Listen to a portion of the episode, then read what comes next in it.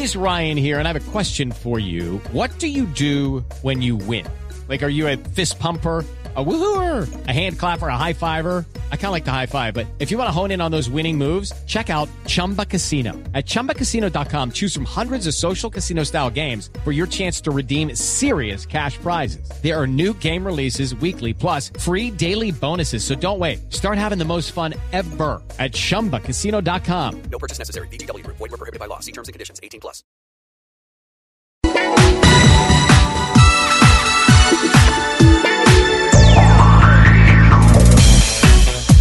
11 de la mañana, 12 minutos. ¿Qué tal amigos?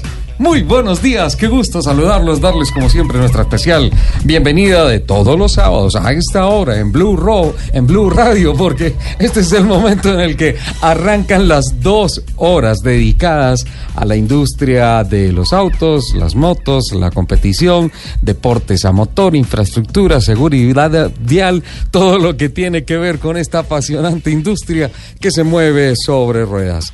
Nuestra productora periodística es Gina Paola Diez, en la mesa de trabajo y con conexión satelital, acompañando a la selección Colombia con el equipo de Blue Radio. Don Nelson Asensio y aquí en la mesa Doña Lupi. Hola Lupa, ¿qué tal? Buenos días. Mi querido Ricardo, muy buenos días y buenos días también para las personas que hasta ahora se conectan con nosotros para compartir estas dos horas de afición por los fierros.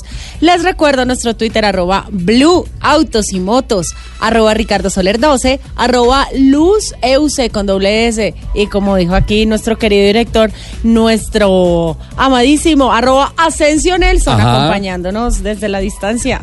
Desde Brasil. Opa, lambada. ¿Eso es lambada? Sí. Nelsinho, de nuevo, buen día. Hola Richie, buen día, un abrazo para você, para Lupi, para todos los oyentes. Y bueno, eh, claro, esta era lambada, algo que identifica a Brasil y que lo bailamos mucho en la época del 80 y el 90, los que somos más o menos modelo 70, para no ir un poco más lejos, ¿no? y bueno, no, aquí, adivinen dónde me encuentro. ¿En dónde está? En un trancón monumental aquí en Sao Paulo. Sí, es tradicional. Llegamos esta ¿no? mañana de Salvador, llegamos esta mañana de Salvador, eh, Bahía, después de haber hecho el compromiso ante los técnicos colombianos, Ecuador frente a la selección de, de Chile, finalmente ganó Chile 2 por 1, y ahora vamos para el Itaquerao, el estadio del Corinthians, en donde la selección de Brasil se medirá a partir de las 2 de la tarde hora de Colombia con el equipo de Perú. Recordemos que hace tres años, en el 2016, Perú dio el batacazo y terminó eliminando a Brasil. Creo que este partido fue en Los Ángeles. Y aquí voy en este auto, eh, un poquito estrechito, vamos, cinco en un mismo auto, con dos bellezas. ¿Usted conoce a la señorita eh, Marina Grancera? Por favor, por Hola, favor. hola, hola, buenas, buenos días. Hola, Marina, Hola, buenos, Marina, días. buenos días. ¿Cómo está Richie? Hola Lupe. Mi querida Marina, qué gusto saludarte. ¿Cómo van? ¿Cómo andan? ¿Todo bien? ¿Todo pues, melo? Pues no, no con tan buena vida como la tuya, pero bueno, ahí vamos dándole. Bueno, pero has dormido más que nosotros, eso sí, sin, Bueno. sin ninguna duda. Así que te, te envidio un poquito más. Así sea con una pata colgada. La Marina. patica colgada y va mejorando. Marina, eh, aprovechando esta conexión, eh, pienso, no sé, a la distancia, que se ha sentido mucho la inflación en Brasil después de el campeonato mundial que organizaron, después de los Juegos Olímpicos, eh, porque tiene un efecto en, en las en las tribunas, en la asistencia de los fans a los a los estadios. El fútbol está bueno, hay partidos buenos, los invitados de Asia están buenos, están poniendo una talla muy buena, pero la asistencia no es, no es mucha. Pareciera que sí ha pegado duro el, el tema de la inflación y pareciera que las políticas de impulso a la generación dinámica y de trabajo de Bolsonaro todavía no tienen buen efecto en los brasileños, ¿no? Yo creo que pasa dos cosas, Richie y, y oyentes a esta hora de, de autos y motos. Eh, una cosa, yo creo que hay una sobre su, su, su- no, saturación de, de eventos que hubo aquí en Brasil. y Yo creo que fue Mundial, Olímpicos y ahora Copa América.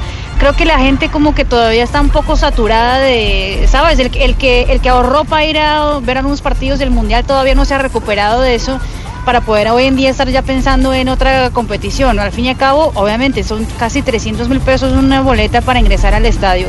Si uno va con la familia, pues ponle un millón de pesos para ingresar al estadio. Eh, entonces, pues obviamente no estamos en un nivel todavía de que la gente va muy tranquila y puede gastar y gastar y gastar y gastar. Y creo que hay otra cosa que pasa aquí en San Pablo, le estaba explicando a Nelson aquí eh, también un poquito antes, es que en San Pablo por lo menos la gente que es hincha del San Pablo Brasil jugar cuando juega en el Morumbí. Ajá. La gente que es hincha del Palmeiras va a ver a Brasil jugar, pero cuando juegan en el Allianz Parque. Y la gente que es hincha del Corinthians solo va a ir a ver a Brasil cuando jueguen en la Arena Corinthians. Y entonces, por eso yo le decía que tal vez hoy, que la, la hinchada del Corinthians adora a Tite, Tite habló en conferencia de prensa que por favor acompañara a la selección, que si le tienen cariño, por favor acompañar a la selección. La verdad siento que hoy sí va a haber que se siente en el ambiente. Aquí hay, hay mucho clubismo todavía en Brasil y la gente, por ejemplo, un hincha del Corinthians jamás paga una boleta para ver al partido de Brasil Ajá. en el estadio de São Paulo porque hay demasiada demasiada rivalidad entre los equipos de aquí de la ciudad. Entonces, también pasa un poco por eso. La gente aquí en Brasil todavía es muy hincha de sus equipos eh, y no tanto de la selección brasileña. Marina, dos cosas imperdibles ya que están en Sao Paulo. Chopin Morumbí y Fogo de Chao. Claro, pero por supuesto que sí. Hay que venir aquí un día, eh, Rich, a cubrir el, el Gran Premio de Brasil en Interlagos. Por favor, iré contigo muerto de la dicha. Bueno, bueno, bueno. y tú bueno. serías el local. a- Bueno, bueno, bueno, bueno, bueno. Vale. Richie, cada Sí, sí. uno. Yo los favor, acompaño y me enseñan, porque, ajá. tema. Don, don Richie. Pero permíteme rápidamente también saludo a mi compañera María José Macaulán, la niña bella que ustedes ven en la sección de farándula, que también eh, ha actuado en varias telenovelas. Bienvenida María José. Buenas, buenas tardes a todos. ¿Cómo están? ¿Con quién hablo por allá? Hola María José, Ricardo Soler, el presidente vitalicio de tu club de fans. ¿Qué es esta belleza? Mucho gusto conocerte. No, le- así sea no le cre- no le creas, él tiene mil club de fans y de todos es presidente. No puede ser que Hoy te Nelson a Asensio tenga en, esa en mi suerte. club. No, y si supieras, nos tocó meternos cinco en un carro, así que vamos bien apretados.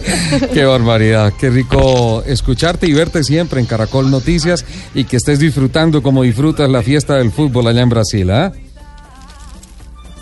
Nosotros somos esa cara amable antes de cada partido, viviendo eh, la emoción de cada selección, no solamente la colombiana, sino que hemos aprendido un poquito de cómo los hinchas de los diferentes países latinoamericanos viven su, su fiebre y su pasión. Nosotros, que los ecuatorianos son como muy, muy, muy calmados y más o menos solamente aplauden y ahí poco, poco a poco nos vamos entre las diferentes emociones. Sí, sensacional. ¿Sabes una cosa? En, en tus informes y en justamente esa parte que cubre extra el gol Caracol, eh, la, la, la alegría del fútbol suramericano ya no la pone tanto Brasil. Somos los de la amarela, ¿no? Los de, los de la tricolor. Totalmente, los colombianos de verdad aquí parece como si estuvieran en casa cada vez que hay un partido, toda la mañana y toda la tarde suena Diomedes Díaz, Lucho Bermúdez, salsa, es impresionante, uno, eh, uno, uno siente... Hasta Espinosa. Hasta Espinosa, sin pena, llegan y empiezan, sacan su guitarra, sus parlantes, todo. Estás en la tierra de uno de los más grandes pilotos de la Fórmula 1, lo nuestro es el automovilismo, en la tierra de Ayrton Senna da Silva. Y qué rico que desde allá nos hable ese acento, ese acento tan particular tuyo. Llegó la costeña, bueno, ¿no? Que sigan pegaditos ahí, el, el día de hoy estaremos con los peruanos, con los brasileros, vamos a ver cómo, cómo va eso. Y lo único, Richie, que no Sí. me gustaba es que las dos roncan mucho. ¡Ah! Marcó el terreno, don Nelson. Falso, falso, Falso de toda falsedad. falso. Qué barbaridad. Un abrazo para ustedes. Bueno. Mm, Y pues qué rico, Nelson, eh, poder compartir con parte de- del equipo de Caracol Noticias y el Gol Caracol este cubrimiento y obviamente de Blue Radio acompañando a la selección Colombia. No, somos todos creyentes. Es la consigna en esta Copa América. Así es.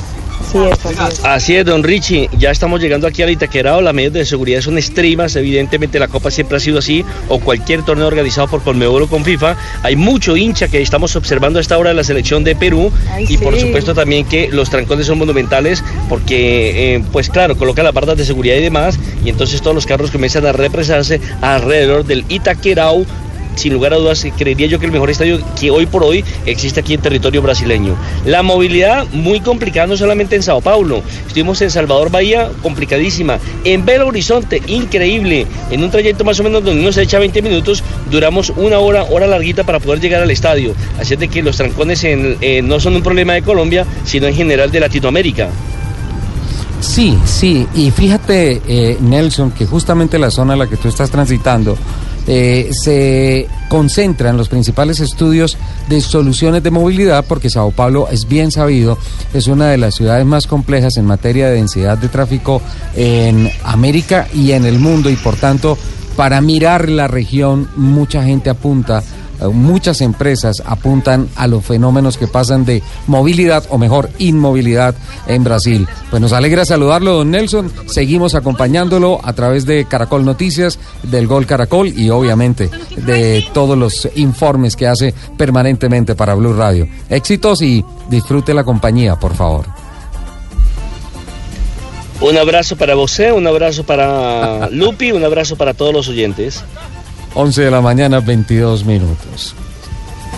11.24, el minuto deportivo de DirecTV viene desde un circuito. Te voy a preguntar, Lupi, tiene 5.8 kilómetros. ¿En qué ciudad está? En Francia, En Le Castellet, en Francia. ¿Qué está pasando allá? La, el, el Gran Premio de Francia. la quali, ¿no es cierto? Sí, señor. Y el minuto deportivo con DirecTV viene con un nuevo récord de pista eh, para el ah, piloto Valtteri Bottas. Ajá. Tengo, tengo, que, tengo que verificar muy bien porque la información que está llegando aquí sí nos habla. Fueron 59 centésimas de segundo la diferencia a favor de Valtteri Bottas que se llevó la pole position sobre quién? Sobre mi negro hermoso Hamilton. su Lewis compañero de equipo Lewis Hamilton. Ojo que Ferrari no puso los dos carros en la segunda fila. Puso a Charles Leclerc en el puesto 3 Sí. a 97 centésimas de segundo, pero no aparece por ahí Sebastian Vettel, quien tuvo que conformarse solamente con el puesto 10 a 525, es decir, a medio segundo del tiempo de la pole. Nico Hülkenberg de Renault fue el segundo y mira Renault, qué bien, porque el australiano Daniel Ricciardo se pone en el quinto lugar a 404 milésimas de segundo. Bueno, a cuatro décimas ya es un poquito lejos de la pole. Bien Latinoamérica, porque en el sexto lugar está Sergio Pérez. el Checo Pérez, Checo el mexicano, acompañado por Kimi Raikkonen, que mete uno de los dos carros de la escudería Alfa Romeo dentro de la Q3. Luego viene la gran noticia, porque es la clasificación de los dos carros de qué equipo. De McLaren. ¿Con qué pilotos? Con Norris Ajá. y Sainz. Con Carlos Sainz, Lando Norris fue octavo y en el noveno Carlos Sainz. Y como yo lo habíamos referenciado, Sebastián Vettel en el puesto 10 cerrando la Q3. Hay algo que me parece muy Ajá. interesante, no solo de la Fórmula 1, sino de, del, del automovilismo en general, y es ese dinamismo que tiene, ¿no? Unas veces estás en la punta, otras veces arrancas décimo, otras veces arrancas último, y es eh, tiene que ver mucho con, con el desarrollo del equipo, el desarrollo Sí. del auto, pero también se ve mucho esa parte eh, humana, esa parte de persona de... Es que hoy amanecí de malas, o sea, hoy amanecí como cuando uno se levanta así con el pie izquierdo, Ajá. así, tal cual. Ah, carambas, pero bueno, son cosas que cuentan. Son cosas que Claro, cuentan. claro, porque, porque el factor humano está, está muy inmerso en el automovilismo. Y eso Bueno. me encanta, Le cuento una cosa, Lupi. señor. Tengo que hacer un replanteo de lo que le informé ahorita. ¿Por qué? ¿Sí? Eh, deme 30 segundos y le cuento. Hoy pago el almuerzo, Lupi. Por favor, gracias. Ofrezco disculpas. Es que en el ver. momento de, de presentar el informe me pareció algo raro y es que me saltó un pantallazo que era justamente el performance de Valtteri Bottas que había hecho un clic para mirar el tema y me saltó a la plantilla de la Q1. Sí. Pero realmente la que marca la pole es la Q3, ¿vale? Sí. Entonces, eh, Lewis Hamilton realmente. Y lo su- sigo cantando. Su negrito. Mi negro tiene tumba. es el que se lleva la pole. Valtteri Bottas a 286 milésimas finalmente se queda en el segundo lugar. Sí. Tercero sí fue el ferrarista Charles Leclerc, pero acompañado por Max Verstappen de Red Bull, que mandó al Renault que venía clasificando bastante bien eh, a la parte de atrás con Nico Hulkenberg. Realmente Hulkenberg estuvo fuerte en la Q1, en la Q3 sí pasó, pero no estuvo para pelear la segunda fila, mientras que McLaren en efecto se convierte en una de las grandes noticias porque en el quinto lugar está Lando Norris y en el puesto 6 está Carlos Sainz. Sí. La tercera fila es para McLaren, mientras que Sebastián Vettel finalmente no fue décimo, sino séptimo con la escudería Ferrari. ¿Me disculpa, por favor? Sí, señor, Le pero el, perdón. pero el almuerzo le va a salir caro. Tiene todo el derecho de cobrarlo, porque lamentablemente, y ofrezco disculpas a todos los oyentes, en el momento de leer los tiempos se saltó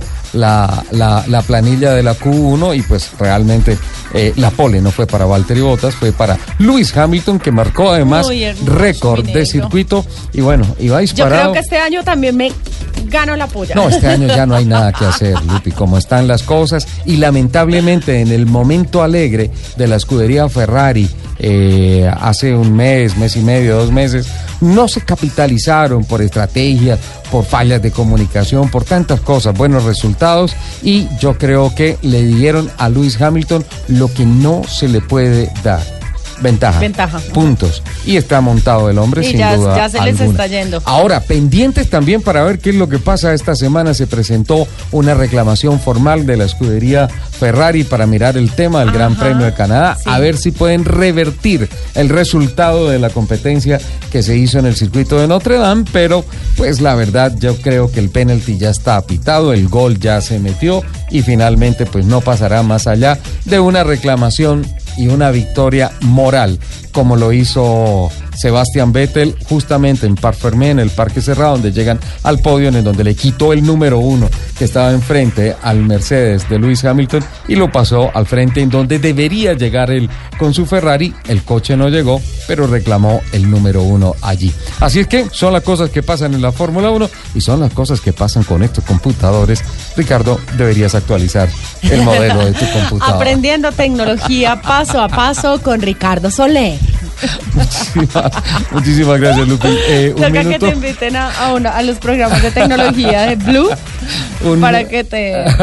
un minuto para, para cerrar diciendo que eh, a las 7 de la mañana, hora colombiana, es la competencia francesa y pues obviamente hay que estar muy pendiente. El mundial es el mundial y con Mercedes liderando fuertemente, lo mismo que los últimos años, pues eh, tal vez se vuelven un poco predecibles las carreras, pero la Fórmula 1 siempre va a tener la magia de la Fórmula 1. Siempre va, a ser, siempre va a ser emocionante. En la zona del norte del país empezará a transitar el primer y único vehículo de carga pesada que rodará utilizando 100% biodiesel de palma de aceite. Este tractocamión, un International ProStar 940, modelo 2013, pertenece a Operadores Logísticos del Caribe, la empresa de transporte del grupo Biocosta, y será presentado junto a la Federación Nacional de Biocombustibles y Biocosta Green Energy. El biodiesel no contiene azufre ni hidrocarburos, azufre ni hidrocarburos aromáticos. Por esto reduce por encima del 67% las emisiones de material particulado y disminuye también en más del 90% la opacidad de los humos, sin necesidad de realizar modificaciones en los vehículos. Colombia es el noveno productor de biodiesel del mundo. Corferias anunció oficialmente la celebración de la edición 2019 de Next Car, la vehícula de vehículos usados, que en versiones anteriores se llamó Bogotá Car Expo. El evento tendrá lugar en el recinto ferial capitalino del primero al 4 de agosto y se estima que contará con más de 1.100 automotores que exhibirán, eh, que exhibirán cerca de 35 concesionarios. Next Car, que cumple sus primeras cinco versiones este año, reunirá alrededor de 65 expositores, sumadas diferentes entidades financieras y de seguros y los servicios integrales para la movilidad, SIM, entidad que se encarga de todos los trámites de tránsito y transporte de Bogotá. También estará el registro único nacional de tránsito RUNT, en el que se concentra la información actualizada sobre registros de automotores. El Salón del Automóvil de Expomotor 2019, organizado por FENALCO y llevado a cabo en el Centro de Eventos de Valle del Pacífico, que contó con cubrimiento periodístico especial de autos y motos de Blue Radio, dio como ganador al mejor diseño de stand a Ford Motor Colombia por su innovador concepto en el que la plataforma Ford Performance fue la gran protagonista. La marca en esta región del país es distribuida y representada por los concesionarios Pacífico Motors, Autocore y Motovalle, que estuvieron a la cabeza del evento. Los visitantes de dicha feria tuvieron la posibilidad de conocer los modelos insignia de la marca como el Mustang Shelby GT 350, la F150 Raptor y la Edge ST, todos pertenecientes a la familia de alto desempeño Ford Performance. Como gran novedad, los asistentes también pudieron ver la Escape ST Line y el lanzamiento más reciente de la marca del óvalo en Colombia. El danés Michael Christensen y el francés Kevin Stray, eh, pilotos oficiales de Porsche, ganaron el título de pilotos del Campeonato Mundial de Resistencia WEC de FIA en la categoría GT. En las 24 horas de Le Mans, la, la última carrera de la supertemporada 2018-2019, el exitoso dúo compartió el volante del Porsche 911 RSR número 92 con el, venga- con el belga Laurens Van quien, con quien lograron sumar los suficientes puntos en la mítica prueba francesa para alzarse con el título. Porsche, que ya se había proclamado con antelación campeón de constructores del WEC. Por su parte, el equipo cliente Project One se quedó con los títulos de pilotos y escuderías en la categoría GT AM del WEC, lo que le permitió a Porsche quedar campeón en todo lo que participó en el Mundial de Resistencia. El gerente de la Federación Nacional de Cultivadores de Cereales y Leguminosas FENALCE, Henry Vanegas, solicitó al ministro de Agricultura, Andrés Valencia, apoyos económicos para los fletes para el transporte de la cosecha de maíz blanco y amarillo, así como para la soya y el frijol que se producen en los llanos orientales y el piedemonte llanero. La petición fue hecha por el dirigente gremial, teniendo en cuenta la situación de cierre indefinido de la vía al llano. En las cuentas de FENALCE se tiene que este año se plantaron en la altillanura 26.250 hectáreas, de las cuales 15.000 hectáreas, unas 45.000 toneladas, se consumen en la zona, mientras que la producción del área restante se comercializa en Bogotá. En la zona del Piedemonte Llanero, el gremio reportó que se sembraron 4.230 hectáreas con maíz amarillo, de las cuales se espera recolectar 27.495 toneladas. Por quinto año consecutivo, Kia fue nombrada la marca automotriz no premium número uno en el segmento por JD Power en el estudio de calidad inicial IQS en 2019 en Estados Unidos. La marca presentó 70 problemas reportados por cada 100 vehículos, lo que representa una mejora de dos puntos respecto a los resultados del año pasado. El éxito continuo de Kia en IQS fue liderado por tener cuatro modelos entre los 10 mejores vehículos de la industria, superando a todas las marcas en número de carros premiados. Además, obtuvo el mejor desempeño con sus modelos Río, Forte, Sportage y Sedona en las categorías auto pequeño, auto compacto, pequeño SUV y minivan respectivamente. El informe anual analizó las respuestas de 76.256 encuestados con respecto a 257 modelos de vehículos en 26 segmentos. Los invitamos a que sigan con toda la programación de autos y motos aquí en Blue Radio. 11 de la mañana, 39 minutos. Continuamos en Autos y Motos. Lupi, 1979. Ah, no, yo no sé, yo no había nacido, 80, entonces no me no puede habías preguntar nacido. de eso. Sí, pero hay libros de historia y de vez en cuando es bueno leer que hablan de un pueblito santanderiano muy bonito que se llama Charalá, Sí. en donde producen unos dulces de panela nada recomendados por los odontólogos, son absolutamente deliciosos. Ok. Que, en serio, el nombre es en serio, se llaman arrancamuelas. Ah, perfecto. Son, es como melcochitas, como las melcochas esas famosas de panela y todo eso. Ajá. Pero lo ven y los envolvían en unos papelitos blanquitos, todos tiernos, muy, muy de esos que, se que, uno los iba a abrir, los iba a quitar del dulce y se quedaban pegados. Ni más ni menos. Entonces, el dulce con el papel, el papel no podía ser tóxico porque regularmente uno terminaba Comiéndoselo con el dulce con el papel. Le puse reversa a la máquina del tiempo para recordar eh, mis épocas de niño en Charalá, en Santander. Ok. Eh, un gran impacto, una imagen que yo nunca eh, he podido ni he querido olvidar, que fue eh, un abrazo y un saludo muy especial, un estrechón de manos de, en su momento, una de las más grandes y prometedoras futuras, perdón, y prometedoras figuras políticas para el futuro de Colombia. Hablo de Luis Carlos Galán, Ajá. eh, un orgulloso santanderiano que pues eh, nos dejó muchas cosas, pero especialmente nos dejó a sus hijos metidos en el tema político y especialmente social. Carlos Fernando, eh, ¿en esa época ya habías nacido? Eh, 79 sí estaba, ¿Sí? tenía tenía un año y medio por ahí, más o menos. Muy buenos muy buenos días, Ricardo. Muchas gracias por la invitación y sí, yo yo nací en el 77, en junio del 77. En el 77. Mi primera campaña fue en el 78 en Santander. Al ¿Ah, Senado, mi papá aspiró por primera vez al Senado en el 78 y yo vivía en Bucaramanga cuando tenía meses, obviamente pues no me acuerdo de nada de eso. Yo te paso datos. Bueno, perfecto. Bienvenido a. Blue Radio, Muchas bienvenido gracias, gracias por esta oportunidad. Un saludo a todo el equipo y a todos los oyentes que nos acompañan. Involucrado 100% en la carrera hacia el segundo cargo, diría yo, más importante en términos políticos y administrativos del país, la alcaldía de la capital. Sí, señor, esta es la segunda eh, ocasión en que aspiro a la alcaldía Ajá. de Bogotá. Yo aspiré en el 2011, yo fui concejal de Bogotá en el 2008-2011, luego fui senador, también fui SAR anticorrupción. Y en el Senado me dediqué al tema urbano, al tema de movilidad en particular. Hice varios debates sobre temas como el metro de Bogotá, como los sistemas BRT en Colombia, como el ordenamiento territorial y su relación con la movilidad, cómo se desarrollan las ciudades, cómo crecen y cómo se garantiza buenas vías, buenas, eh, digamos, ciudades que se adapten al, a, digamos, al proceso de crecimiento de manera sostenible y que garanticen accesibilidad, como no ha ocurrido en muchos casos. Por ejemplo, pensando en la Sabana de Bogotá, hemos visto un desarrollo impresionante en los últimos Ajá. 20 años de la Sabana, de los municipios de la Sabana, sin que haya ha habido un acompañamiento en términos de construcción de infraestructura adecuada para que se conecte bien la región capital. Entonces, por eso la gente, para entrar a Bogotá, pues tarda dos horas, tres horas o más. Entonces, eso ha sido como una obsesión en cierta forma de mi carrera política, el tema de, de ordenamiento territorial vinculado a la movilidad.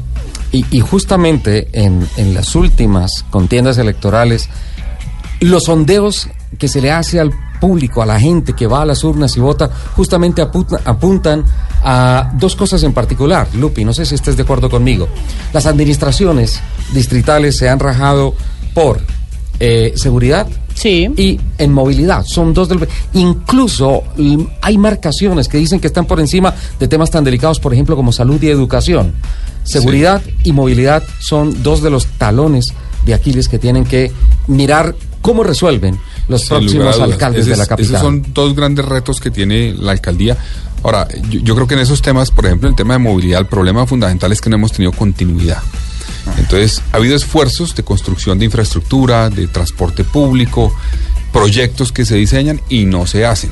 Entonces, ahí está la clave, digamos, para superar ese problema. No hay una fórmula mágica, no podemos decir que en Bogotá en cuestión de pocos años vamos a resolver todo el problema de movilidad Sí, claro. pero sí que tener un plan concreto a largo plazo y saber qué podemos hacer en cuatro años para avanzar en ese camino.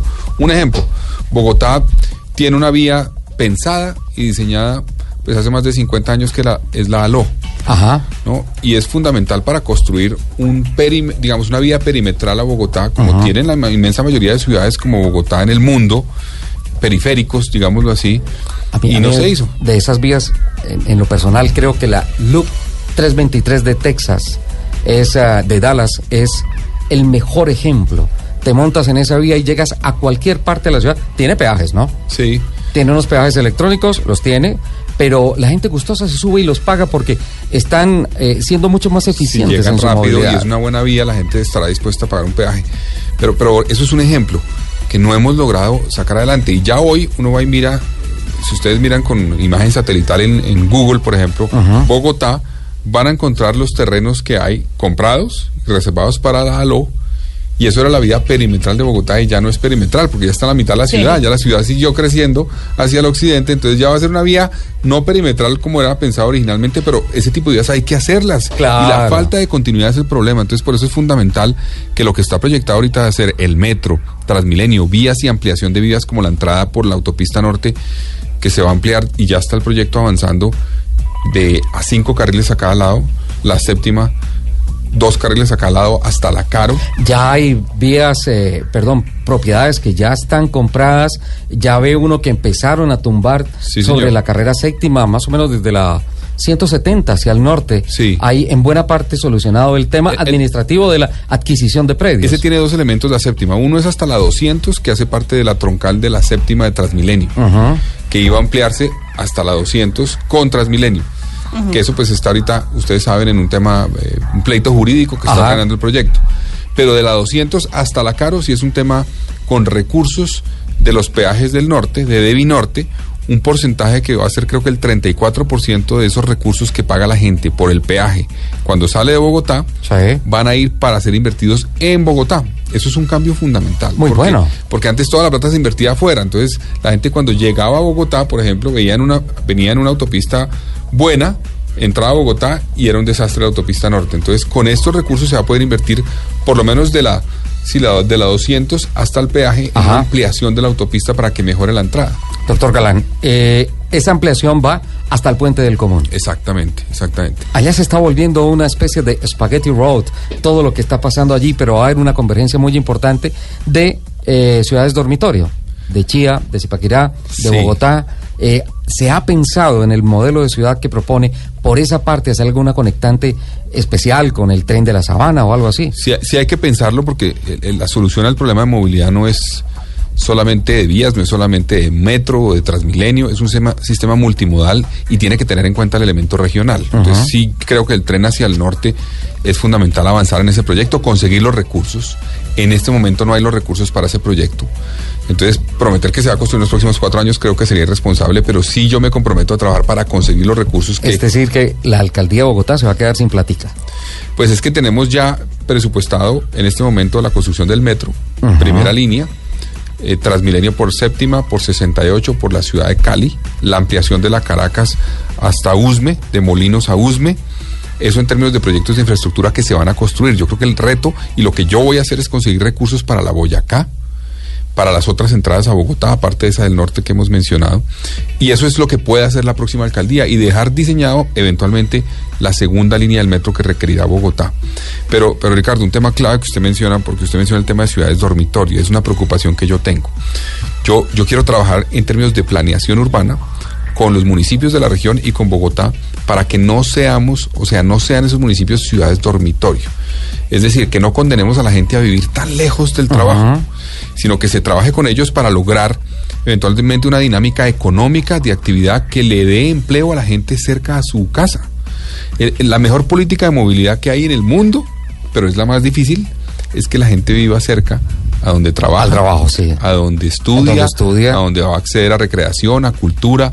Esa es la mejor política de movilidad, pero es un reto, eso no es fácil, es un proceso de largo plazo. Por ejemplo, si uno mira la dinámica en Bogotá, Bogotá tiene un, un sector que es lo que llamamos el centro ampliado, que es más o menos del centro internacional hasta la 100, corredor oriental, donde llega la inmensa mayoría de viajes en Bogotá, donde está la mayoría de la actividad económica y evidentemente los empleos. Entonces, eso es una dinámica que estamos tratando de resolver con el metro que va a llegar allá, pero no podemos quedarnos en solamente satisfacer la demanda que hay, sino buscar cómo logramos reducirla estableciendo polos de desarrollo alternativos en Bogotá y en la región capital para que la gente pueda tener más tiempo. En el fondo, eso se trata de calidad de vida, se trata de lograr que la gente tenga más tiempo para estar en otras actividades que no sean su trabajo. Es calidad de vida, sin duda alguna, Su familia, A- Además, con sus hijos. eso ayudaría a un plan complementario de salud, porque en la medida en que menos te estrese tu salida a la calle, tu movilidad, pues vas a tener la posibilidad de vivir mejor, ¿no? Eh, son unos efectos que uno dice, no, pues eso es una, una cosa utópica, eso es como un, un cuento de hadas, pero es real, tiene una aplicación real. Lupi, levanta, tengo un problema, doctor Galanis, tengo que ser muy Es honesto. que me voy contigo. atorando. Lupi es la encargada de hacer el trabajo de campo en Bogotá. Y llega no con informes, sino todos los sábados, llega con unas peloteras. Ah, sí. Bueno. No le creas nada de lo que Pero es crítica constructiva. Yo, le- yo le abono eso. Eh, no, estoy aquí en redes sociales, justamente estoy haciendo un en vivo en redes sociales y eh, está muy activo, muchas personas tienen muchas preguntas. Aquí, por ejemplo, Manuel eh, Erazo nos pregunta eh, que, qué opina de los peajes urbanos. Bueno, yo, yo creo que primero Bogotá tiene eh, un problema de espacio. Bogotá es una ciudad muy densa. Para poder hacer una autopista con peajes urbanos en Bogotá como las que hay en Santiago de Chile, pues es un reto complejo porque eventualmente habría que coger vías existentes, adecuarlas como autopistas urbanas, o eventualmente construir unas pocas que nos quedan por construir como la ALO. Entonces yo estaría de acuerdo con peajes urbanos en vías como la ALO que nos permitirían construirla, porque si es un reto construirla, pero Y tienes el espacio. y tenemos ya el espacio. Pero aparte de esos espacios que son pocos realmente los que tenemos en Bogotá para hacer grandes vías tipo lo que se hizo en Santiago de Chile, pues yo no veo, no veo lugares. Y pensar eventualmente en peajes urbanos del estilo de los que han aplicado en Londres, que son cobros más por congestión que hay en ciertas zonas, yo creo que la única fórmula para poder hacer eso en Bogotá es cuando tengamos un sistema de transporte de total cubrimiento, de buena calidad, para que la gente diga, listo, yo me bajo del carro porque hay un buen transporte público y voy a poder llegar a cualquier sitio rápido, seguro, cómodo, etcétera. Pero con el sistema que tenemos hoy, que es precario, decirle a la gente, le vamos a poner un peaje, pues es muy difícil, es muy difícil para la gente y me parece que eso no debe, no debe ser el, el, digamos, el orden de las cosas. Yo, Sí. es Lo que que esto se pone es que muy este- interesante. Este, tema, este tema a, a mí, por ejemplo, me apasiona. Yo he sido, yo he sido una, eh, no sé, he peleado mucho, aquí peleo mucho por el tema del transporte público, porque se sataniza el, el carro particular, pero tampoco se da una alternativa de transporte público que, que llegue a suplir toda la necesidad de transportar una ciudad como Bogotá. ¿Cómo hacer para que este transporte, este- nuestro sistema, el único sistema de transporte masivo que tenemos en este momento, que además está sumido en un déficit financiero tan grande, pueda surgir? Porque a mí me parece, yo soy una defensora de Transmilenio, a mí Transmilenio me encanta, me parece, me parece efectivo, pero no me parece suficiente. Totalmente de acuerdo. Yo, yo creo que tú, tú planteas la clave. Primero, la infraestructura que hay hoy de Transmilenio es una infraestructura que estaba pensada para mover un millón trescientas mil, un millón cuatrocientas mil personas y está moviendo más de dos millones quinientas mil personas al día. Entonces está saturada, evidentemente. Por eso es que uno ve en la troncal Caracas, por ejemplo, trancones de Transmilenios. Eh, inclusive también lo, lo ve en la, en la del NQS. Entonces, eh, el problema de Transmilenio es que no se continuó y tampoco se hizo el metro. Entonces, la, la clave del transporte público es seguir construyendo transporte masivo en zonas como la Boyacá, el occidente de Bogotá, tiene un déficit grande de transporte masivo. Bogotá tiene una particularidad y es que por lo que les hablaba de la actividad económica, Bogotá es- es- funciona como una mano. Piensa en la mano que la palma de la mano es un poco como el centro ampliado y el occidente y suroccidente es los dedos. Entonces la gente más o menos para ir de un dedo al otro, en vez de moverse de un dedo al otro, Tiene que, tiene ir, que ir al centro, centro y, volver al otro lado. Entonces tenemos que construir transporte masivo en el occidente que nos lleve a poder conectar más fácilmente y más rápidamente Suba con Engativá, con Fontibón, con Kennedy, con Bosa. Entonces para eso necesitamos más Transmilenio y necesitamos metro. Es la clave, combinación de los dos. Eh, y lo otro es que, es que el sistema de transporte también tiene un problema que se está empezando a resolver es de, de calidad del servicio, de frecuencias tiene que ver también con el SITP. El SITP fue mal diseñado, mal planeado, mal estructurado, mal implementado. Entonces degenera el déficit que tú Y mencionas. más repotenciado. Mal repotenciado. Ahora, anunciaron, anunciaron que van a entrar 594 buses eléctricos Sí. en el primer semestre del año entrante. Es una muy buena noticia. El camino del Transmilenio tiene que ser ese. Están entrando buses Euro 5, Euro 6. Yo hubiera querido que todos fueran Euro 6 los que están entrando. Pero bueno, Euro 5 es un avance. Pero la meta que yo me he puesto como candidato a la alcaldía es que si yo llego a la alcaldía, todos los buses que se contraten a partir de mi alcaldía serán eléctricos en Transmilenio y en el SITP. Los articulados Sí, serán eléctricos. En este momento ya hay articulados, pero están en proceso. Ya hay articulados, no digo en Bogotá, en el mundo, articulados y biarticulados Sí. en algunas ciudades operando. Eh, pero eh, se- eso requiere unos años más también de Claro. desarrollo y de garantizar la confiabilidad. Yo voy a abrir las troncales de Bogotá para que las empresas que hacen buses eléctricos biarticulados y articulados en el mundo puedan hacer planes piloto en Bogotá para que podamos contratar nuevos buses eléctricos en los próximos cuatro años. Claro, es que sería fantástico si vienen y prueban en un campo real. Ahora, hay que llamar a la sensatez a mucha gente que empieza a generar a través de redes sociales y por diferentes medios una cantidad de críticas sin fundamentos técnicos. Eh, por ejemplo, la actual alcaldía, eh, aquí en alguna oportunidad estuvimos hablando de que definitivamente quedaba contratada la licitación, cómo iba a ser el tema de los nuevos buses que vienen con diésel, que vienen en una tecnología mejorada, que es cierto que Euro 5 ya queda atrás porque lo que está rigiendo es Euro 6, que hay unos sistemas de gases que incluso sobrepasan las exigencias de, de la normativa Euro 6, pero es que el tema del bus eléctrico tiene que formar parte de toda una estructura. Si hoy en día, de hoy a mañana, se cambiara toda la flota de buses Colapsa. articulados, El sistema colapsa. necesitamos un hidroituango solo para Transmilenio, Sí. para poner a recargar 2.000, 3.000 buses. Y, y no solo eso, Ricardo, sino que, por ejemplo, la empresa que participó en Bogotá en la licitación, pero no logró ganar ninguno de los patios en la licitación del año pasado, que se llama BYD, es una empresa que China, que ha avanzado en ese tema, pero ha tenido problemas. En Estados Unidos, en Albuquerque, por ejemplo, llevaron unos buses articulados el año pasado y por fallas en la operación, la ciudad de Albuquerque decidió devolver todos los buses. Entonces yo, yo digo, hubo un escándalo esta semana por cuenta de que hubo un bus que en la avenida Suba eh, se apagó No de subió. los nueve, no subió uno de los 350 más o menos que entraron en operación, otro tenía las puertas abiertas durante el trayecto. Eso pasó. Si hubieran entrado buses como fallaron en Albu- Albuquerque y no fallan un bus, sino fallan la mitad o el 40% de los buses, se cae el alcalde de Bogotá. De Hasta ahí llega. Un alcalde también tiene una responsabilidad de que un sistema como esos que mueve a la ciudad todos los días funcione, opere. Todos tienen un, digamos, un índice de problemas.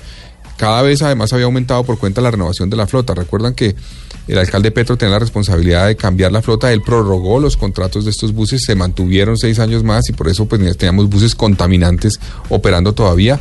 Y Peñalosa es cierto, se demoró en hacerlo, pero lo hizo y ya estamos avanzando en eso y lo que lo que mencionaba para concluir es que este proceso hacia una movilidad sostenible, no contaminante, es gradual, es un proceso, no es de la noche a la mañana. Me parece lo más, lo más sensato desde el punto de vista técnico que he escuchado al respecto. Lupi, tengo compromisos. No, una pregunta noticias. pequeñita Sí. antes de que nos vayamos. Aquí, eh, esta Estoy- pregunta está estoy muy escribiendo interesante. acá el modelo de ciudad de Carlos Fernando Galán con todos mis apuntes. Estoy haciendo la tarea porque me gusta. Nicolás Caro pregunta, ¿va a mantener los límites de 50 kilómetros en ciudad? ¿El límite de velocidad? A ver, yo, yo lo que creo es que sí, sí ha habido, sí, sí ha habido un avance importantísimo en la reducción de accidentes en Bogotá. Y eso es gracias a medidas que se han tomado. A mí se me queja mucho la gente de cosas que han puesto en algunas vías, esas cosas que ponen como Reductores. reductores y, y para dividir los carriles Ajá. en algunos puntos y se han quejado del límite de velocidad en algunas vías, pero la prioridad que tenemos en la, en la vía es proteger las vidas de los ciudadanos. Entonces yo creo que eh, sí es fundamental avanzar en medidas como esas. Si se puede eventualmente después reducir un poco o aumentar un poco el- a la velocidad en ciertas horas, habría que evaluarlo, pero, pero yo creo que la prioridad tiene que ser esa y por eso me gusta el esfuerzo que ha hecho eh, no sé, no recuerdo cómo se llama, creo que es Visión Cero, la visión que tiene la Secretaría de Movilidad y es buscando reducir a cero las muertes en accidentes de tránsito en Bogotá. Yo creo que a pesar de que tiene una campaña informativa tan buena, tan grande, la alcaldía de Bogotá falló en este tema en indicarle a la gente que las medidas de normas de velocidad se tomaron, o sea, esa limitante de 50 kilómetros por hora tiene un efecto inmediato sobre seguridad, no sobre movilidad.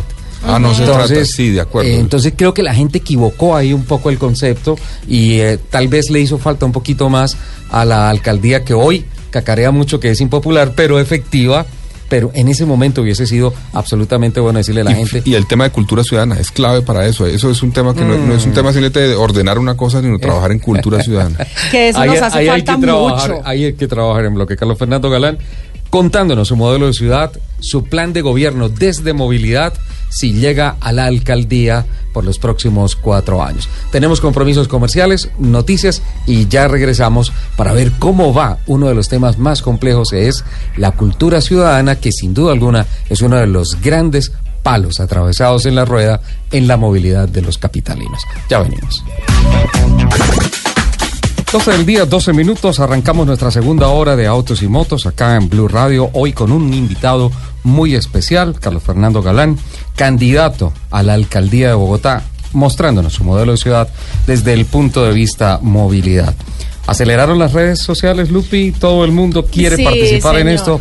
es un tema personas. absolutamente candente, de mucho interés y esencialmente puede ser el reflejo de lo que deben seguir, el ejemplo de lo que se debe hacer en las ciudades capitales que están creciendo en el país y que quieren evitarse tantos dolores de cabeza que, por ejemplo, en términos de movilidad ha tenido la capital de la República. Bueno, yo, yo antes de, de continuar, eh, como les dije, estoy haciendo un en vivo eh, a través de mi Instagram, arroba luz.euse, por si se quieren conectar y obviamente hacerle preguntas al candidato.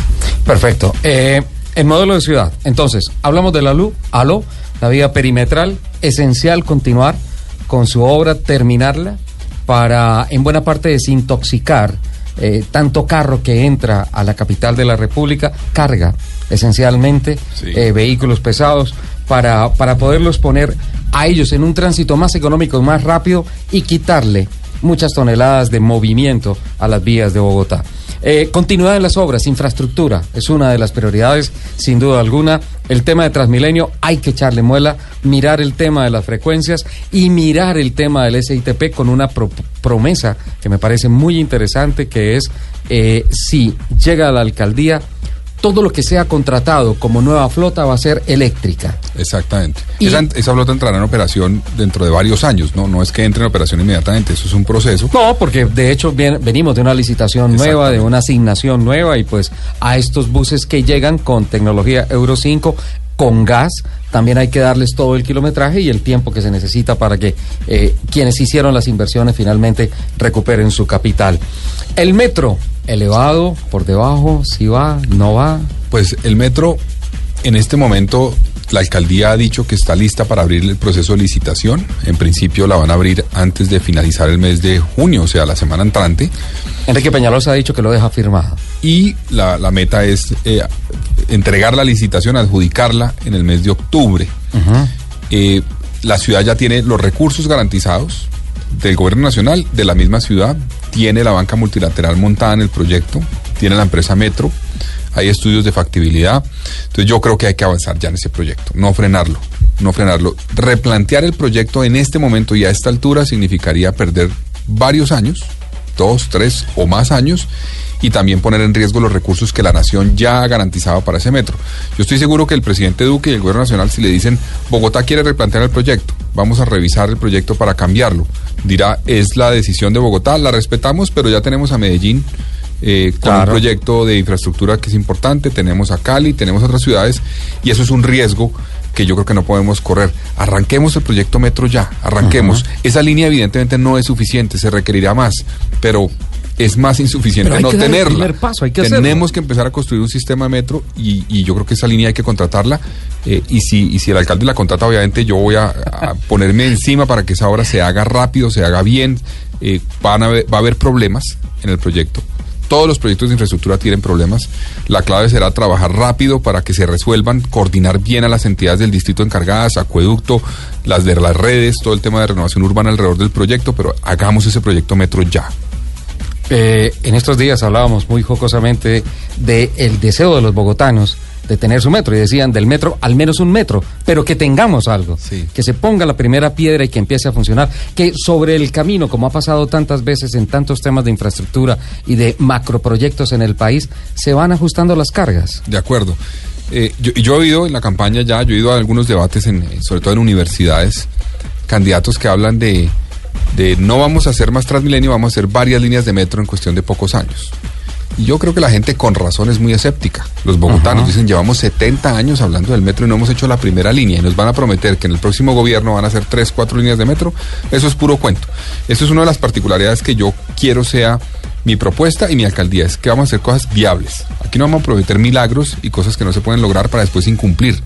Yo creo que sí hay que hacer el metro, hay que avanzar en eso y hay que construir los diseños para la segunda línea, que será el siguiente gobierno, no el que viene, no mi gobierno, sino el otro el que la contratará. ¿Hay alguna posibilidad de que de pronto se pudiese generar una plataforma muy sólida de ese proyecto Metro para que, al margen de la corriente o tendencia política que llegue a administrar la ciudad, no abandone el proyecto, no lo torpedee, no, no lo pare? No, realmente la única fórmula para que eso quede garantizado es que se contrate. Eh, porque si no se ha contratado, pues existe el riesgo de que durante la campaña varios candidatos digan, como están diciendo, que lo replantearían. Entonces, eh, yo no, yo estoy comprometido a que si por alguna razón jurídica, que es posible, como lo hemos visto en algunos proyectos de infraestructura que están en veremos en este momento como la séptima, se frena un tiempo ese proyecto, yo voy a trabajar para que se resuelvan esas dudas jurídicas y se contrate. Entonces, si no alcanza a contratarlo Peñalosa, lo contrataré yo. Pero queda. Pero queda el metro. sí, Esa es promesa. Yo por acá tengo una pregunta muy interesante. Eh, dicen que, dice, vivo por la zona de Guaymaral eh, tienen una única vía de acceso que pertenece a la localidad de Suba y que a la comunidad le ha tocado reunir fondos para como arreglar la vía y que aún La que baja no- de, de Vima, por, por el norte de Vima, hacia Y- el aeropuerto. y que Lupe. aún no han podido solucionar eh, de todo el problema. Eh, que si con la autopista norte acabada, ese tipo de vías van a poder tener solución, si esas vías están como en mira de esos planes. Sí, ahí hay una, hay un- una discusión sobre los el- eh, todo el borde norte de Bogotá, son 5.000 hectáreas, 1.400 son la reserva Van der Hamen, la famosa reserva Van der Hamen. Esa del tire y afloja. Sí, las otras 3.500, un poco más, son el resto del borde norte. Y hay una discusión, una parte de eso se va a desarrollar a través del, del plan eh, Torca, Lagos de Torca, Ajá. Que es un proyecto interesante porque le pone las cargas a los desarrolladores, los que van a, los dueños de la tierra o los que compren la tierra para desarrollar esos proyectos, serán los encargados de hacer vías, de hacer infraestructura peatonal, de hacer eh, infraestructura para la bicicleta, de hacer parques, de hacer colegios. Entonces, pero eso es solamente una parte del borde norte y eso entiendo no incluye esa zona de Guaymaral. Lo de Guaymaral, sería un desarrollo distinto donde hay que buscar eh, recursos, pero esas vías eh, hacen parte de lo que yo les decía, en, en garantizar que hay zonas dentro de Bogotá. Estamos hablando de eso es dentro de Bogotá, eso no es por fuera. Donde ya hay gente que vive, ahí hay colegios, hay escuelas de fútbol.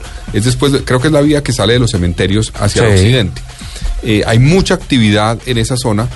Eh, tenemos que lograr que se distribuyan recursos para que esas vías clave que conectan la ciudad en diferentes puntos que hoy están muy al margen del centro, digamos, económico de la ciudad, se conecten. Entonces, sí hay que conseguir recursos a tra- través eventualmente del- de las plusvalías que se pagan en cambios de uso de suelo, a través de los planes parciales y las cargas que se generen en los planes parciales. Hay que buscar fórmulas, pero esas vías que digamos no es la vía principal de la autopista, pero sí son vías fundamentales para una zona amplia de la ciudad, tengan eh, inversión para que se recuperen. Otra importante, pero también hace parte de la discusión de la Van der Hamen, es la subacota. La vía subacota, que es una vía pues que hoy se utiliza mucho, mucho, pero tiene Súper saturada. tiene una situación muy precaria, es una vía muy pequeña, pero ahí está la discusión de que se autorice construir esas vías. También la Van der Hamen, por ahí pasa la LO, por la Van der Hamen pasa la Boyacá. Todo eso está frenado por la decisión de la Van der Hamen. Yo tengo la convicción, porque he hablado con muchos expertos en términos ambientales, que se puede hacer vías que atraviesen la reserva sin afectar el, el elemento fundamental de la reserva. En todas partes del mundo hay reservas En todo urbanas, existe. porque esto no es una reserva Sí. tipo pues no estamos hablando del parque del Chiribiquete, ¿no? Es una cosa distinta, es una reserva urbana donde con un diseño adecuado se puede garantizar que se hace la vía y se protege el elemento fundamental ambiental. Mm, Anticipo un poquito un tema, pero pues aprovecho para darle las gracias a Tatán Mejía, nos está escuchando, gran amigo de la casa, excelente motociclista, que todavía me debe un almuerzo. el ah, gran rival de Lupi en el desafío del buñuelo, ¿quién parquea mejor? Lupi le ganó a Tatán Mejía, o sea, ¿Parqueando moto o parqueando...? partea- parqueando carro. No, en moto la tritura. No, yo yo no sé Ella- ni además montar ella no sabe montar en moto. Ah. Pero mira, hace, hace una pregunta Tatán Mejía que es macro, pero me parece sensacional. Para su administración, el tema de las motos, ¿es, una ¿es un problema? ¿Es una solución? ¿Cómo lo ve? Eh, digamos, para mí es un síntoma. Eh, ¿cómo- ¿Qué quiero decir con síntoma? Es que el- la explosión que ha habido de motos en Bogotá, que además se compran muy fácil, muy baratas, tiene que ver con la mala calidad del transporte público. Mucha gente se ha bajado del transporte o no se subió al transporte porque vio en la moto una alternativa. Yo les voy a contar, o sea, los- las tres personas que trabajan en mi- eh, conmigo protegiéndome, los tres guardaespaldas, uno vive en el occidente y los otros viven en el sur, y ellos hace unos años dijeron, nos vamos a la moto, en la moto llegamos mucho más rápido, eh, es, inclusive sienten ellos más barato. Eh, entonces, hay, es, lo que pasa es que las motos es, la explosión de motos es un síntoma de un mal sistema de transporte público en Bogotá. Entonces, yo, yo creo que hay que trabajar con las motos por un tema de cultura ciudadana, pero, pero más que pensar en uno tratar de hacer restricciones a la moto, hay que garantizar que el que se monta hoy en moto vea en el transporte público un sistema adecuado que le va a ser más seguro para llegar a su trabajo y decida regresar al transporte. Es un reto de mejorar el transporte para que no se monten en la moto, digamos, en términos de que hemos visto ahora en una explosión de usuarios de moto, porque yo entiendo que las motos hacen parte del transporte, digamos así, Ajá. siempre va a haber motos y hay que darles, eh, digamos, garantía y toda la cosa, pero, pero yo creo que sí es un problema para una ciudad la explosión en términos de, de- de presencia de motos, porque, porque es un reto para la ciudad en términos, por ejemplo, de cultura ciudadana, eh, en términos de accidentalidad. Las motos es- eh, tienen un riesgo Sí, es alto, es alto. eh, mayor que un vehículo normal. Eh, un accidente en moto tiene mucho más riesgo de ser fatal que un accidente en un vehículo particular. Eh, entonces, yo, creo que más que pelear con ellas, hay que trabajar para que sientan que en el transporte público van a tener una alternativa.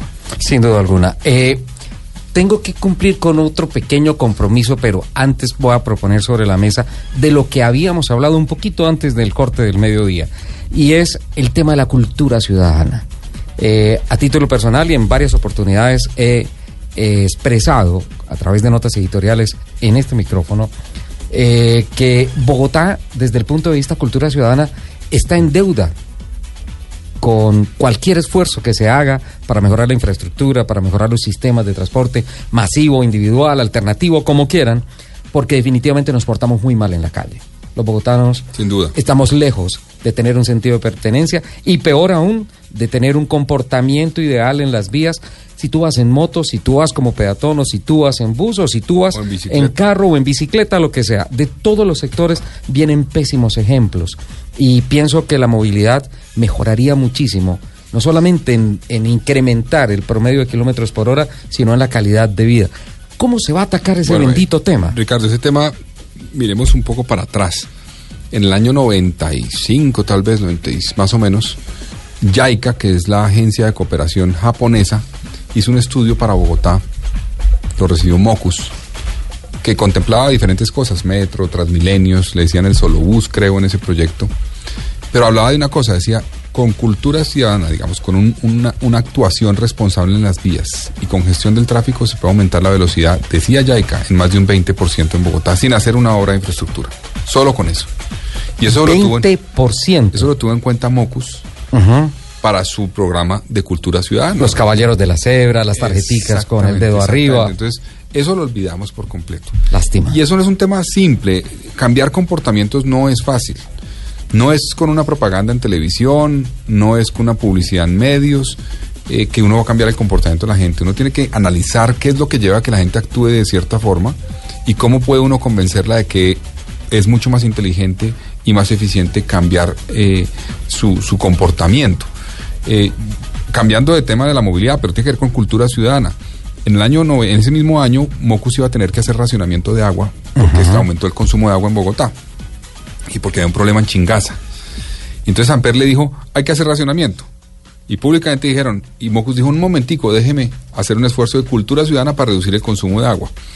Entonces dijo, bueno, intente. Y Mocus intentó, hizo unas campañas Que empezamos a aportar, que decíamos, prometo bañarme de a dos. No, pero antes, pero antes de eso,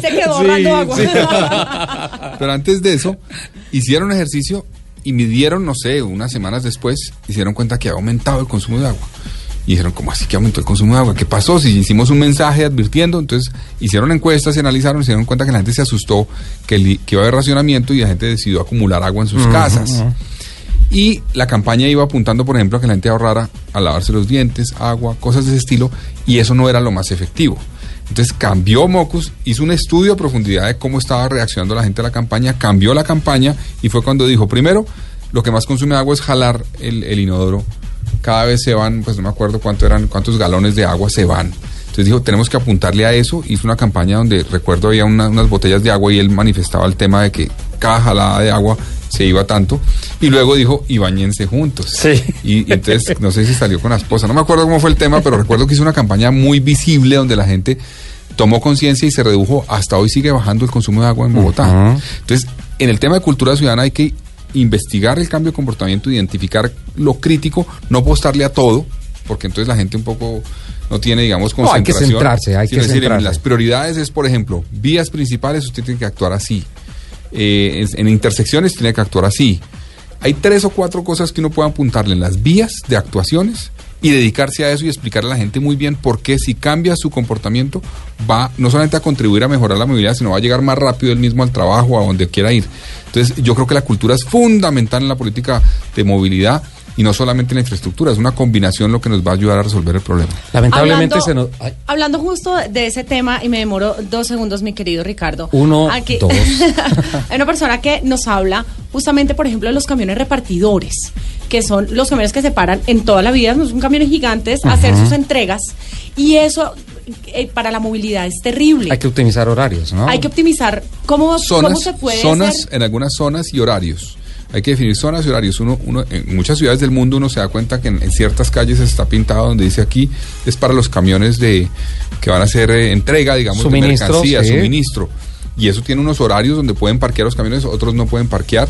Eh, pero en Bogotá no tenemos realmente eso y sobre todo no tenemos una conciencia del conductor del, del- del camión Eh, y tampoco de, la- empresa como tal. Las empresas muchas dicen, pues, ¿qué más hacemos? Si es que la- queda aquí la tienda, entonces pues les toca parar ahí.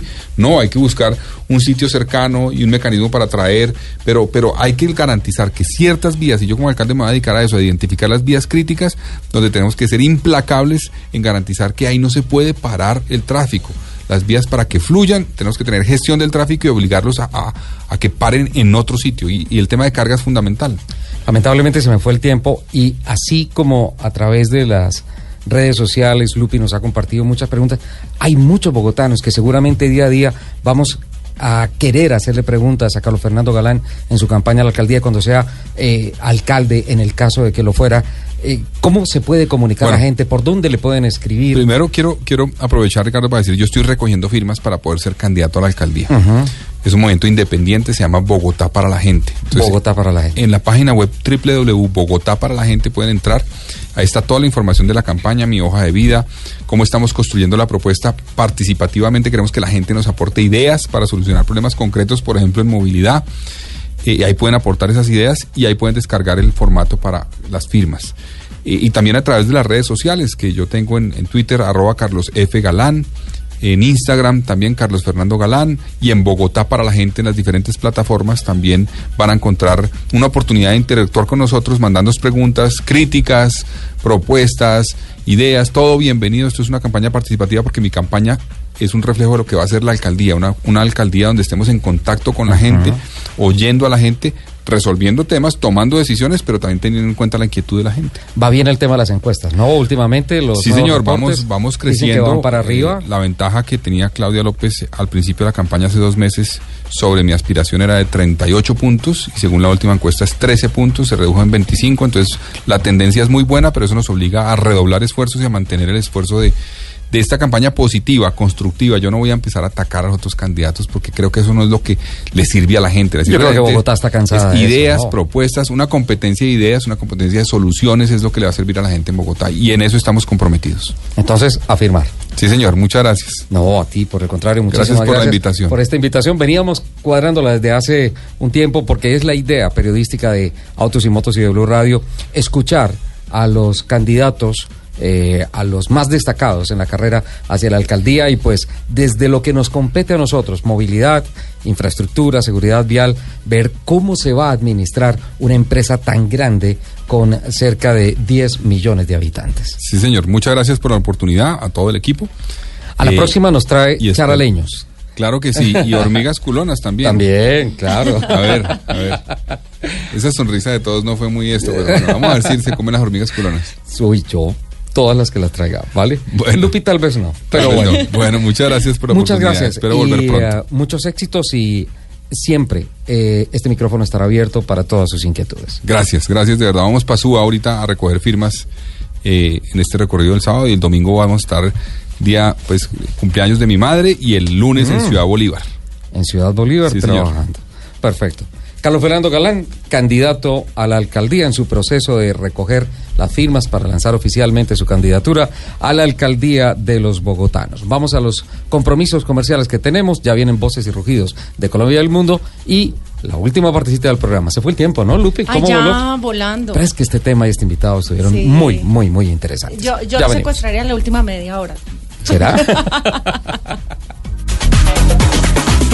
Blue Radio, el mundo automotriz continúa su recorrido en Autos y Motos. Eres un romántico empedernido. Sabes que por amor haces lo que sea. Incluso cocinar las más ricas pastas. Y traer a tu casa una de las ciudades más románticas del mundo. Donde Romeo y Julieta se amaron por siempre. Sin duda, eres un campeón. Una de las capitales mundiales de la ópera. Para ti, nada es imposible. Apuesto a que eso no se lo esperaba. Pastas Verona. Si sabes de amor, sabes de pasta. Trabajamos pensando en usted.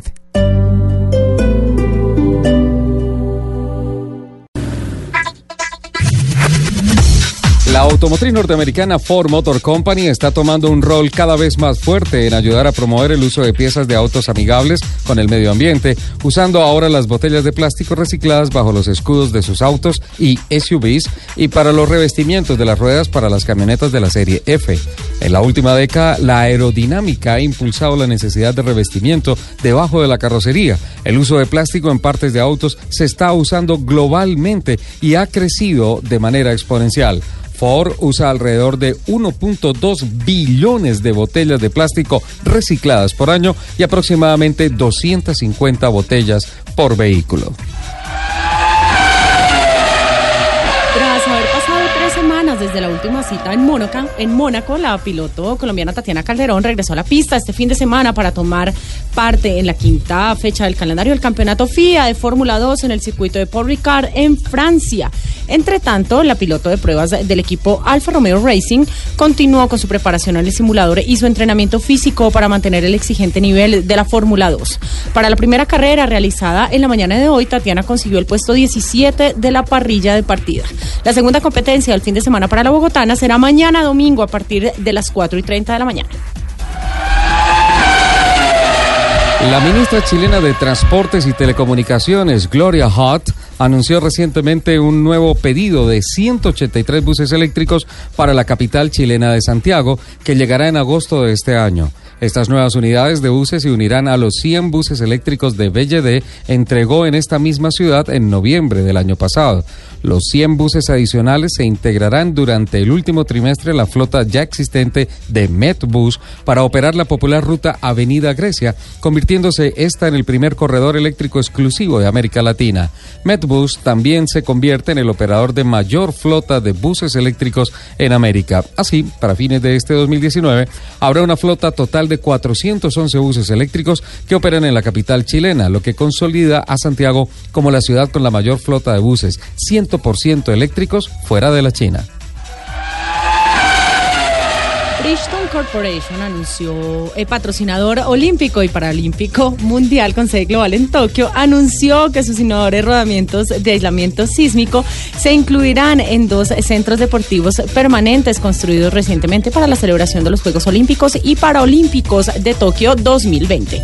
Como un líder global originario de Japón con 90 años en la industria, Bridgestone celebra que se incorpore su avanzada tecnología de protección antisísmica al centro acuático de Tokio, donde se realizarán las competencias de natación, clavados y nado sincronizado, así como la arena Ariake, donde se jugarán los partidos de voleibol y de básquetbol en eh, silla de ruedas durante los Juegos de Tokio 2020.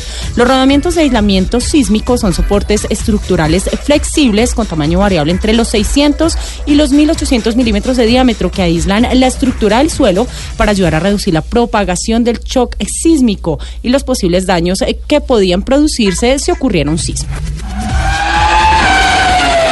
La francesa Peugeot confirmó que lidera el ranking de los vehículos más confiables en el Reino Unido. La marca del León ocupó el primer lugar con una calificación de 77 puntos según el estudio de G-Day Power 2019 del Reino Unido. El estudio de confiabilidad de vehículos de 2019 se basa en las respuestas de 11.530 propietarios de autos nuevos matriculados entre noviembre de 2015 y enero de 2018. El análisis que mide los problemas experimentados durante los últimos 12 meses por los propietarios originales de vehículos en el Reino Unido después de 12 a 36 meses de propiedad. Entre las 10 mejores marcas, Skoda fue segundo con 88 puntos y Hyundai tercero con 90 puntos. Entre las marcas premium, Volvo ocupa el primer lugar con 106 puntos y Mercedes-Benz la segunda posición con 136 unidades. Luego de 10 años de la creación del Sistema Integrado de Peritación Online SIPO para vehículos de carga en la categoría livianos, CESBI lanzó al mercado SIPO Pesados, la evolución de la herramienta digital para buses y camiones que permite el uso de los baremos de este tipo de vehículos. SIPO Pesados es un nuevo servicio ofrecido por CESBI Colombia que permite la gestión de siniestros de vehículos pesados con los baremos generados por nosotros, luego de varios años de procesos de investigación y experimentación, explicó John Suárez, gerente de CESBI Colombia. El objetivo de Cipo Pesados es ofrecer al mercado una herramienta de gestión de siniestros que facilite la valoración de daños basados en los baremos locales para que de esta manera las compañías aseguradoras y los talleres reparadores tengan acceso a la información gerencial que facilite la toma de decisiones. Los invitamos a que sigan con toda la programación de autos y motos aquí en Blue Radio. Estás escuchando Autos y Motos por Blue Radio, la nueva alternativa. La Copa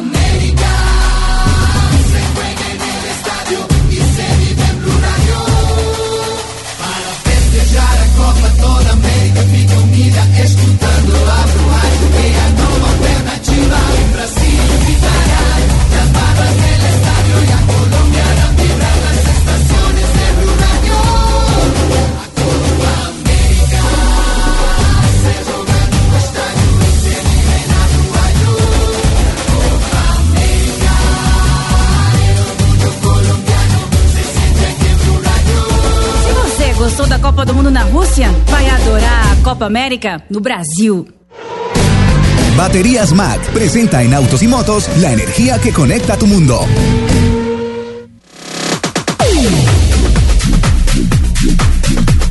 Bueno, una nota con mucha energía, Lupi. A ver, me encantan las notas con Eh, energía. Te tengo más que una nota con energía, una pregunta con energía. 380 mil van en este año. ¿Qué te imaginas que es? No, 380 mil baterías que ha vendido Mac este año, consolidándose como líder en la comercialización de baterías automotrices en el país y además eh, ampliando su presencia recientemente a 22 países en la región andina, Caribe y Centroamérica. Pero mira, más allá de la cifra, hay algo que me gustó muchísimo. Eh, ¿Cómo se tiene que transformar una compañía de acuerdo a cómo el negocio se va transformando? Yo no creo, Lupi, que en los últimos años haya una industria que se haya transformado tanto como la del automóvil. ¿Crees tú? ¿La aviación tal vez? Bueno, pero también consume muchas baterías, ¿no? Sí, pero es que el desarrollo, eh, el desarrollo de los de, del- de la movilidad eléctrica Sí. eh, es lo que más. Es tremendo. Mira que eh, Baterías Mac empezó a hacer unos estudios del mercado colombiano, ¿sí? Sí. Y ah, empezó a estudiar, por un lado, el tamaño del parque automotor. O sea, el tamaño de los carros, las categorías que más se venden, eh, cómo se está moviendo el tema de los carros nuevos en Sí. el país. Ajá. Segundo, más o menos cómo es el comportamiento del consumidor, no solamente en la movilidad del día a día, sino en lo que buscan las vitrinas. Tercero, esto sí que es tremendo, el ciclo de las baterías dentro de su vida útil. Porque tú sabes, lo habíamos dicho anteriormente. Sí, señor. ah, Los carros arrancaron incluso sin batería, era con manivela. Con manivela. ¿No? Y después la batería era simplemente para motor el, eh, eh, prender el motor de arranque y, el- y de ahí se derivó el tema del pito, aire acondicionado, luces, una cantidad de cosas. Lo que pasa es que ahora esta industria de las baterías, eh, el reto es grandísimo porque no solo es eh, el desarrollo de la movilidad eléctrica, sino también eh, todos, eh, todo lo que esto conlleva. Entonces Ajá. es todo el equipamiento, la conectividad, la- to- ya los carros todo es eléctrico. Entonces, Claro. obviamente el desarrollo de las baterías tiene que ir a la par con este desarrollo tecnológico de la movilidad. Además, tal vez una de las cosas más críticas que son los motores start-stop. Sí, que tú Sí, llegas, señor. paras en un semáforo y se apagó. Sí, señor. absolutamente eficiente en el consumo de, eh, en el ahorro de combustible. Pero ahí, ¿quién lleva la peor parte? La batería, La porque batería. tiene que estar dando estar Prende, al prende. vehículo, todo, Prende, apaga, apaga prende, en cada apaga, prende, semáforo. apaga. ¿Cómo es? Ujú. Prende, apaga, prende, apaga. Esas son Y las palabras para, para definir la tecnología Psycho Plus. ¿Cómo es? Prende, apaga, prende, apaga. Psycho Plus es una nueva eh, tecnología desarrollada por baterías Mac que permite que una batería pueda soportar toda esta clase de exigencias. Es patentada y pues definitivamente eh, es una de las eh, grandes avances tecnológicos que presentamos como una noticia con mucha energía acá con baterías Mac. Me encantan estas noticias en Nerd. Para que vea. Prende, apaga, prende, apaga. Baterías Mac, la energía que conecta tu mundo ahora con la nueva tecnología Cycle Plus que brinda mayor duración. Arranca con la marca líder del mercado y su poder garantizado. Este domingo en el Blue Jeans, los Perennials, una generación que no tiene edad, con la experta Ana Eloisa Zúñiga. En la noticia de Lili, paternidad frustrada, padres que descubren con pruebas de ADN que no son los padres biológicos de sus hijos. No se pierda toda la música y el entretenimiento en el Blue Jeans de Blue Radio. En Blue Jeans, este domingo de 7 a 10 de la mañana por Blue Radio y bluradio.com. La nueva alternativa. Escuchas Autos y Motos por Blue Radio y bluradio.com.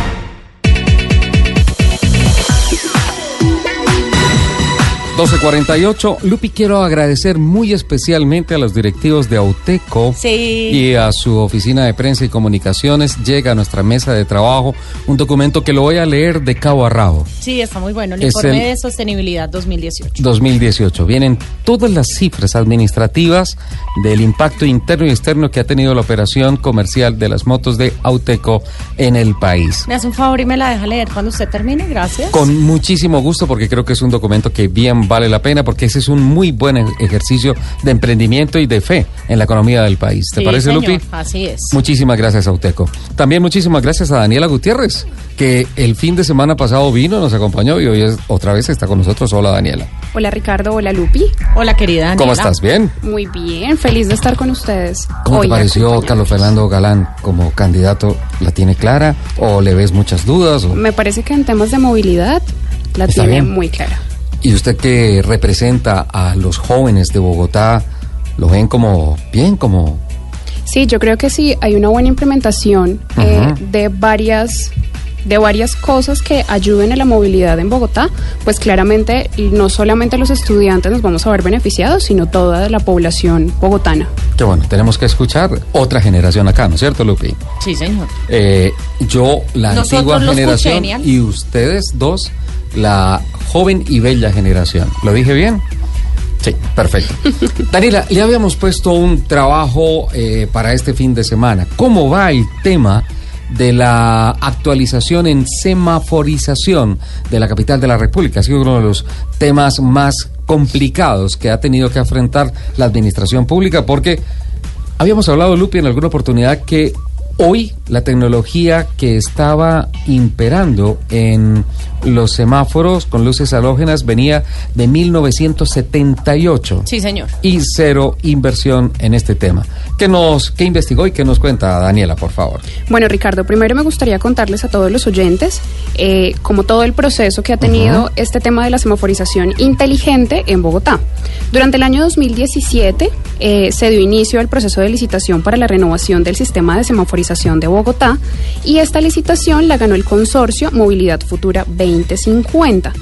Para, abril, para abril del año 2018... Perdón, ese futura apunta al año 2050. Ese Ujú. es el nombre del consorcio. Movilidad Futura 2050. Sí. Eh, para abril del 2018, eh, luego de haber dado inicio un poco al tema del contrato para la implementación de esta nueva era de semáforos en Bogotá, la Procuraduría eh, alertó de las irregula- irregularidades que se encontraron en la información financiera de la empresa eh, y para agosto del 2018 la Procuraduría digamos que da vía libre a la empresa para que se firme el contrato y empiece eh, a implementarse todo este nuevo sistema de semáforos en Bogotá. Eh, Más o menos se fue un año en todo el trámite administrativo. Claro que sí. Y días después de que la Procuraduría dio el aval para que eh, esta empresa pudiera empezar con todo este proceso, eh, bueno, salen varias cosas eh, en la mesa que es un poco un tropiezo que tiene la Procuraduría, en donde dicen que al parecer el documento que ellos presentaron para dar vía libre a la empresa era falso. Luego de tantas cosas que, que empezaron a salir, finalmente para septiembre del 2018, eh, la Procuraduría finalmente dice lo mejor y lo más viable es que este contrato se firme y que empiece la implementación eh, del sistema de semaforización inteligente en Bogotá. Entonces, después de eso, empieza ya toda la implementación y este año, eh, a partir del 14 al 20 de mayo, ya se empezaron a hacer cambios en pedestales y en luminaria en las localidades de Chapinero y Engativá. Al 26 de mayo, la Secretaría Distrital de Movilidad había reemplazado 1.315 semáforos y 7.645 módulos de luminaria halógena por tipo LED en Bogotá. Durante los días 29, 30, 31 de mayo y el primero, 6, 7, 8, 10 y 11 de junio se vieron intervenidas eh, intersecciones de las localidades de Tunjuelito, La Candelaria, Kennedy, Los Mártires, Usaquén, Barrios Unidos, Suba, Puente Aranda, Teusaquillo y otras intersecciones de Chapinero y Engativá. O sea, esas fueron las primeras localidades que tuvieron la tecnología de luces LED. No toda la localidad, sino Ajá. algunas intersecciones, intersecciones importantes. en, en la localidad. Estas son fechas que tiene la, la Secretaría Distrital de Movilidad en cuanto a toda la implementación del sistema de semaforización en Bogotá.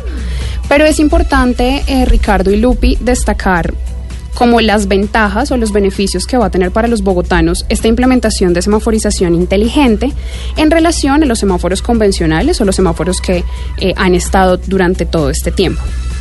Algo muy importante es que la semaforización anterior operaba manualmente en tres centrales, ubicadas en diferentes puntos de la ciudad, mientras que la semaforización inteligente opera desde una sola central que se encuentra integrada al Centro de Gestión de Tránsito de Bogotá. Eso es Eh, un gran avance, ¿no? Claro que sí. Lo segundo es que los semáforos convencionales eh, tienen soportes, luces y cableado y para ser programados manualmente requieren de estudios.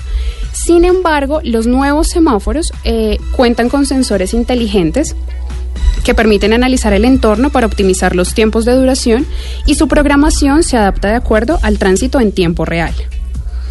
Eh, lo siguiente muy importante es que los semáforos convencionales se ven afectados cuando hay fallas de energía.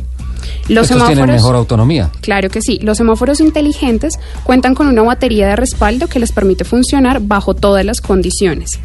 Y Ricardo, algo muy importante que eh, se hablaba ahorita con el doctor Galán, y es, aparte de todo el tema de cultura eh, al- en los ciudadanos, es importante que saber y conocer que los peatones no conocen los ciclos de los semáforos. Entonces también se pueden empezar a presentar. Pero es eh, que es la sorpresa. Uno está cruzando una vía y en la mitad de la vía, ¡paz! El verde se volvió rojo. tanto para Y el quedó ahí peatón, uno atravesado. tanto para el peatón como para los carros y las personas que transitan en moto, servicio público en general.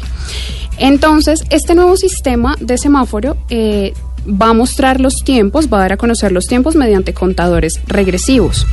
Según la Secretaría de Movilidad, eh, con este sistema inteligente, el ahorro en tiempo por viajes por toda la ciudad va a ser aproximadamente de un 30%, lo que indudablemente mejoraría la movilidad en Bogotá. Entonces, en términos generales, podríamos decir que ya se enrutó el tema de la semaforización inteligente y pues que solamente le queda a Bogotá seguir implementando ese tema para generar una gran central de administración de tránsito de movilidad a través de los semáforos. Así es, Ricardo, ya se dieron los primeros pasos. Bueno, muchas gracias. Le voy a poner una tarea para el próximo sábado. ¿Te parece? Claro que sí.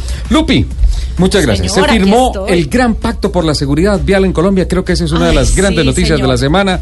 Eh, representantes del Ministerio de Transporte, Ministerio de Salud y Protección y la Agencia Nacional de Seguridad Vial finalmente pusieron la firma sobre el papel esta semana. Sí, señor. Justamente ayer eh, se firmó este gran pacto por la seguridad vial.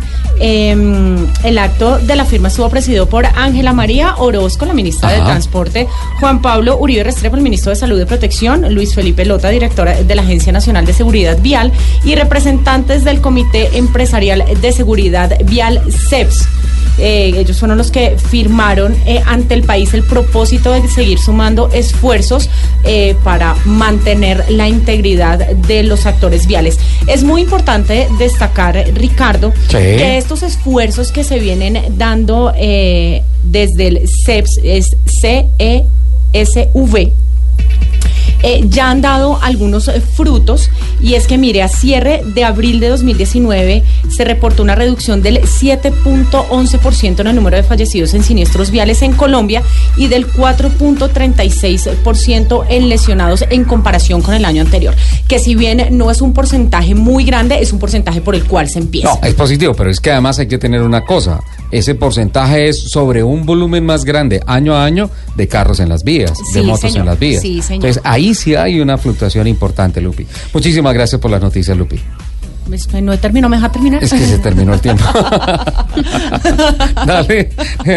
Donoto me dice que le regalamos 30 segundos más. Me, me regala 30 segundos.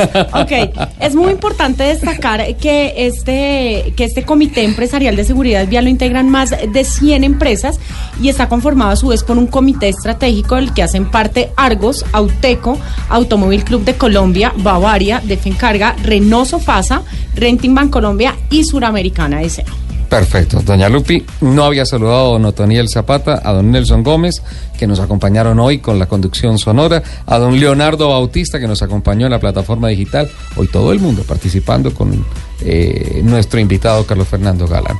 Eh, Lupi, nos vamos. Ah, Tatiana Calderón quedó en la primera carrera de este fin de semana en el puesto 11 dentro de la vuelta del líder. Había arrancado 17, muy bien. Sigue ahí Tatiana Calderón Sí, en la Fórmula 2. está Está en tarea. Castellé, en Paul Ricard este fin de semana. Lupi, nos vamos. Chao. Nos vamos. Muchísimas gracias a todos por compartir su mañana de Perdón un sábado. momentico. Viene Voces y Sonidos de Colombia y del Mundo y a partir de las 1 y 30 de la tarde para Brasil. Copa América de Fútbol. Ahora sí. Ahora sí. Muchísimas gracias a todos por compartir estas dos horas de la mañana con nosotros. Nos escuchamos en el próximo programa de Autos y Motos de Lu Radio. Les mando un beso gigante. Chao.